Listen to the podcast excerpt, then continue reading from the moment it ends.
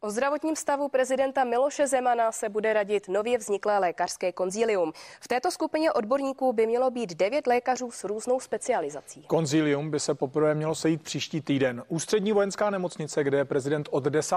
října hospitalizovaný, zatím kompletní složení nového týmu tají.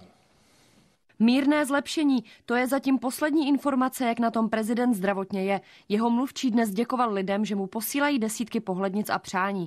Mezitím ředitel nemocnice požádal, aby prezidentův stav posoudilo několik dalších lékařů. Oslovil odborníky napříč medicínskými obory. E, jsou to všechno e, odborníci, kteří jsou mimo ústřední vojenskou nemocnici, tak aby tam byla zachována nezávislost. Tomáš Zima, první jméno, které se dostalo na veřejnost. Končící rektor Univerzity Karlovy se specializuje na vnitřní nemoci. Jsem členem konzília a nic dalšího není. Podle prezidenta České lékařské komory Milana Kupka se podobně postupovalo i u prezidenta Václava Havla. I v medicíně platí to, že víc hlav eh, víc ví a eh, je to asi standardní, standardní postup.